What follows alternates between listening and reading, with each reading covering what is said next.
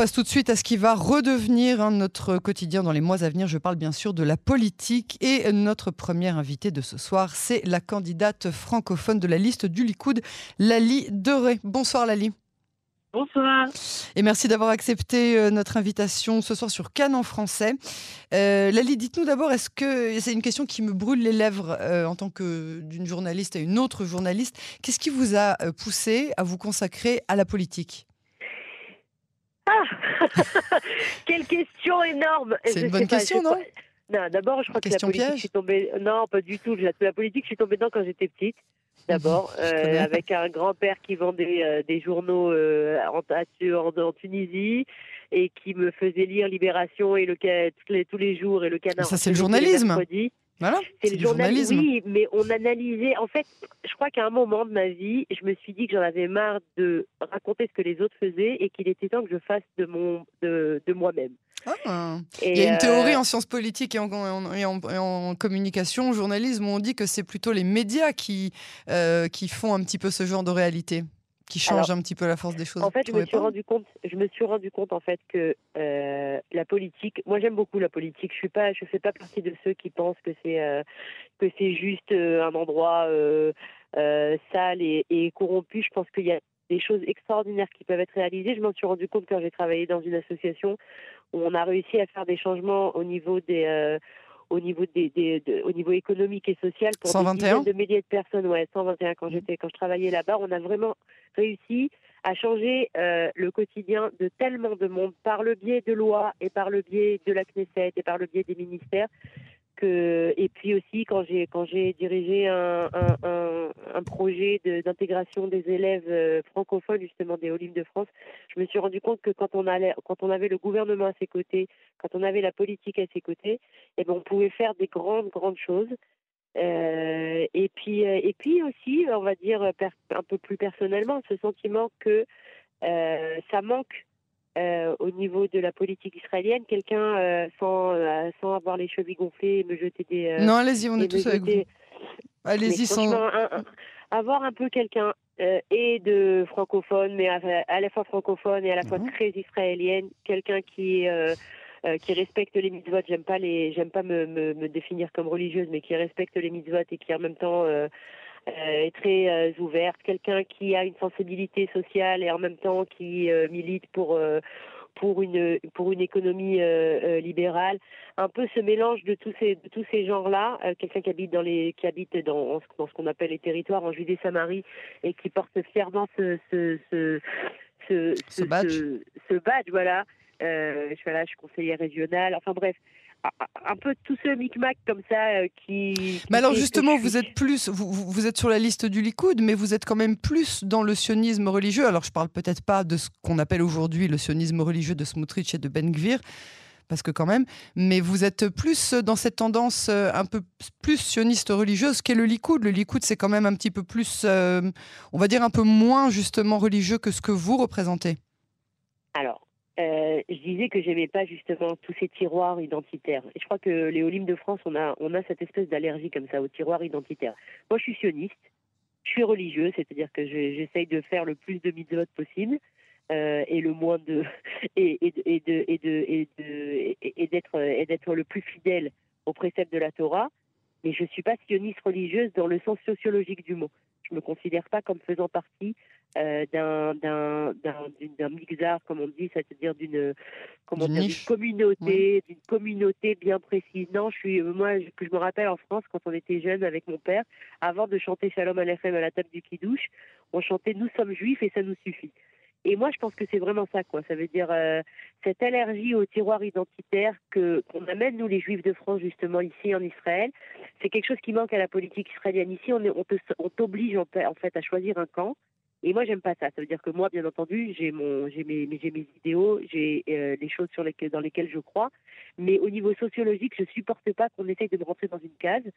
Et donc, et pour moi, le Likoud, c'est exactement, ça répond exactement ce besoin-là. C'est-à-dire que c'est un parti, on va voir des orthodoxes, on va voir des sionistes religieux, on va voir des traditionnalistes, on va voir des, non-religieux, on va voir des olim, on va voir des arabes, des druzes, on va voir des homosexuels, on va avoir euh, des, on va voir de tout. Il y a de tout dans ce, dans ce, dans ce parti. on partage tous la même idéologie de droite, bien entendu, mais c'est vraiment une mosaïque, une mosaïque ethnique et, et sociale magnifique que j'adore. C'est quand les primaires du Likoud? Le 2 août, si Dieu veut. Et là, voilà, je rentre seulement à la maison après une journée éreintante, qui une autre journée éreintante. De quoi? Et bah, de rendez-vous et de, il faut rencontrer des gens. Vous savez, les primaires, les, les, partis où il n'y a pas de primaire, où c'est euh, le leader qui choisit ses, qui choisit ses députés, c'est plus simple. Moi, je dois rencontrer le plus de monde possible. Il y a 140 000 adhérents quand même au Likoud. Il faut que j'essaye d'arriver au plus d'adhérents possible pour les convaincre de voter pour moi. C'est pas simple. C'est pas simple, mais c'est une magnifique aventure parce que je rencontre des gens extraordinaires qui veulent aider. Et euh, mais Vous savez déjà à peu près où en est votre électorat, si vous, si vous, arriverez à obtenir une place, euh, ce qu'on appelle en hébreu réaliste dans, dans sur la euh, liste? alors, moi, je, je, je, je, concours pour ce qui s'appelle, dans, dans, le Likoud, il y a plusieurs tickets. Il y a le ticket des Olim, il y a le ticket des euh, non-juifs, il y a le ticket des jeunes. Moi, je ne suis pas assez jeune, donc je suis dans le ticket des femmes, des nouvelles femmes, c'est-à-dire des femmes qui n'ont jamais été euh, députées et à qui on donne leur première chance justement. Je trouve que c'est euh, c'est très beau au niveau féministe de d'offrir cette opportunité parce que bien entendu c'est évident que les députés qui sont déjà qui sont déjà députés ont 10 longueurs d'avance sur moi si ce n'est 100.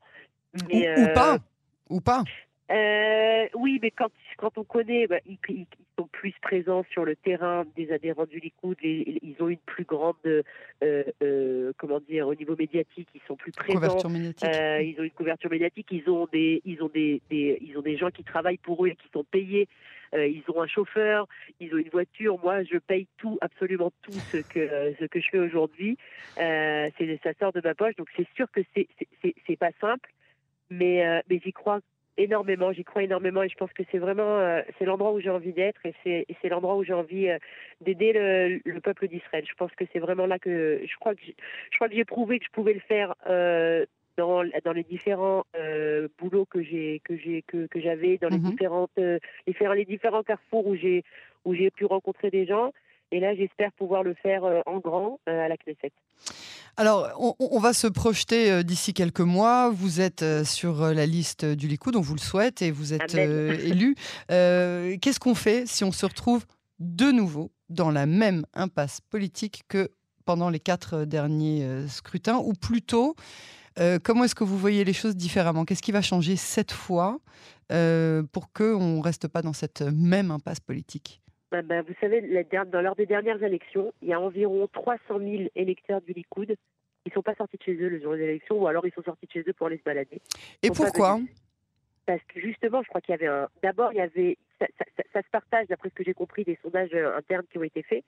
Certains qui pensaient que, que, la victoire était dans la poche, d'autres qui en ont eu marre, et je comprends très bien. Après quatre. Euh, euh, de revenir pour la quatrième fois voter, c'est fatigant et c'est tout à fait normal. je crois qu'il y avait un, entre un gros ras-le-bol et puis et, de l'autre côté un sentiment que bon de toute façon les choses sont déjà les choses sont déjà comment dire les choses sont déjà les, dés sont les dés sont jetés il y a, y a rien à faire cette fois-ci je pense que encore une fois, je me rappelle qu'une fois, vous, vous m'aviez interviewé, j'avais dit, euh, j'avais dit que je remerciais le, gouvernement Bennett. Et bien là aussi, euh, là, je vais, je, je, remercie à nouveau le gouvernement Bennett qui a réveillé en fait euh, le, le, le, camp de la droite, qui s'est rendu compte que, qu'après, vous savez, entre 48 et 77, la gauche euh, a gardé le pouvoir et elle était quasiment persuadée que c'était sa chasse gardée, que le gouvernement lui appartenait, que le pays lui appartenait, que le pouvoir était inscrit en son, nom, qu'elle avait le, euh, le monopole du pouvoir. Et puis en 77, elle s'est reçu une claque. Et là, je pense qu'on s'est reçu une énorme claque, le camp de la droite. La faute à qui compris la faute à tout le monde. Non, non, la faute à qui La faute à tout le monde. Non, non, Est-ce qu'on en serait là Non, je ne veux pas vous le faire dire, mais je voudrais juste avoir une, une réponse logique. Si Benjamin Netanyahu n'était plus aujourd'hui en train de s'accrocher à, son siège de Premier ministre. Mais évidemment que les gens votent pour lui, ça je ne le conteste pas. Les, électeurs du Likoud votent pour Benjamin Netanyahou. Mais en l'occurrence, les autres députés ne veulent pas s'allier avec lui tant qu'il n'a pas clarifié son nom euh, devant le tribunal. Et c'est un procès qui va prendre des années. Ouais, sauf que pour les électeurs du Likoud et pour ceux qui votent, euh, qui votent Likoud aujourd'hui, euh, les affaires, on ne va pas rentrer dans, les détails, mais tout le procès Netanyahou est quelque chose. Oh, je ne vous parle pas des théories conspirationnistes, là, je parle de gens qui suivent jour après jour le procès Netanyahou, qui le voient s'effriter comme euh, ou qui le voient fondre comme neige au soleil, d'accord, avec des témoins à charge qui deviennent des témoins de la défense euh, plus ça avance, avec des avec un parquet qui change de qui change de dire ça, qui change de mm. comment dire de d'avis, qui change d'avis ou qui mm. change de de, version, ouais, qui change de version à peu près euh, une, fois par semaine, ils se rendent compte qu'il y a quelque chose de, on va dire pas dire de pourri, mais de franchement corrompu euh, au sein de du système judiciaire israélien. Et ça, ça les fait enrager. Mais Netanyahou, c'est pas le problème. Netanyahou, c'est juste un c'est juste un symptôme, c'est juste une espèce, c'est c'est la c'est la personne pour les, sur, pour lequel une certaine élite on va dire une élite médiatique, une élite juridique, une élite politique, une élite, économique, une élite sociale, d'accord, a décidé de s'en prendre à lui parce qu'elle comprenait que c'était grâce à lui qu'elle n'arrivait pas à avoir le pouvoir. Donc là, moi, pour moi, bien entendu, il il va pas être premier ministre de sa vie. Et puis, euh, ça y est, il a, il a, moi, moi, je refuse aujourd'hui. Il me demande s'il me posait demander mon avis. Pour le moment, il ne demande pas. Mais s'il me demandait mon avis, moi, je serais la première à manifester contre lui si jamais il décidait de s'en aller maintenant. Maintenant, c'est pas le moment parce que maintenant, quitter que Benjamin Netanyahu quitte le pouvoir aujourd'hui, c'est donner un, c'est donner une médaille à un, processus complètement antidémocratique qui a été amorcé il y a quelques années avec avec euh, avec ce avec euh, ce, procès qui lui est intenté sur des sur des bases complètement loufoques de mon point de vue. Ah. Donc non, alors, alors, avant de nous quitter, je voudrais avoir votre réaction sur cette, euh, sur cette déclaration euh, assez surprenante de Yoav Kish qui lui a valu euh, une plainte déposée par la police par, par Gilad Karif du Parti travailliste, où il a menacé sur Twitter de renvoi la procureure générale, la conseillère juridique du gouvernement, Gali Barav Miara, de renvoi lorsque le, Parlement serait de nouveau en place et que le gouvernement Netanyahou serait de nouveau en place. Qu'est-ce que vous pouvez dire? Alors, Alors, il faut juste remettre les choses dans leur, dans leur cadre. Ce qui se passe, c'est que euh, le ministre de la Défense et le gouvernement veulent essayer de nommer un nouveau chef d'état-major alors qu'on est dans un gouvernement de transition. Hmm. Or, selon. Euh, je, dis entre parenthèses, la dernière fois qu'on n'a pas nommé, de chef de la police, ça a duré deux ans parce que pendant deux ans, on n'a pas eu de gouvernement. Et on risque de repartir là-dessus sans chef de l'état-major pour Tsahal. non, sauf que le chef d'état-major de Tsahal, c'est tout à fait possible. Il n'a pas, son mandat n'a pas été euh, renouvelé, alors que c'est, si vous pouvez regarder un peu dans, dans l'histoire des chefs d'état-major en Israël, la plupart du temps, on renouvelle son mandat au, moins de deux ans. Là, on, nous fait croire ah que c'est impossible. Donc ça, c'est la première chose. Or, dans un gouvernement de transition, et là je cite non pas la droite, mais je cite euh, euh, le maître Eliad Shraga du gouvernement pour la probité du pouvoir, un gouvernement de transition n'est pas censé faire des nominations aussi importantes qu'un chef d'état-major ou qu'un chef de la police ailleurs. D'ailleurs, il avait, déposé un recours contre la nomination d'un chef de la police dans un gouvernement de transition. Donc, et, or, la conseillère juridique du gouvernement a donné son aval pour cette nomination en gouvernement de transition. Donc ça vient, ça vient pas euh, out of the blue, ça vient pas de n'importe quoi, l'histoire de, de Yoav Kish, ça vient du fait que soudain, la, la, conseillère juridique du gouvernement prend une décision dans un gouvernement. Parce que quand il y a des problèmes sécuritaires qui justifient ce genre de décision, alors on fait ça. pourquoi Ah, il n'y a pas que le chef, Tout va bien.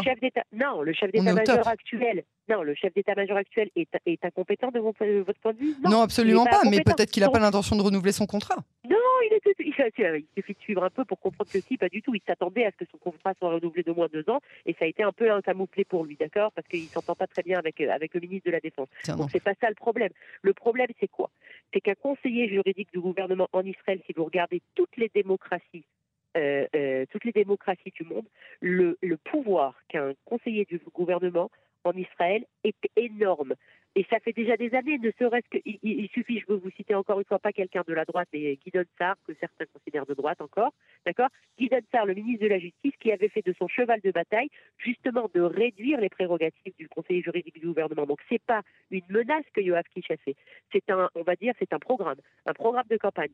À partir de la, nous avons compris, nous, la droite, que nous devons, que pour, que pour régner, que pour gouverner, nous avons besoin d'avoir, euh, de, de réduire les prérogatives du conseiller du gouvernement qui a pris pour, mauvaise habitude de mettre des bâtons dans les roues du, des élus, il faut rappeler qu'on parle ici de. La politique, ça doit être, fait par les élus, c'est la vox populi.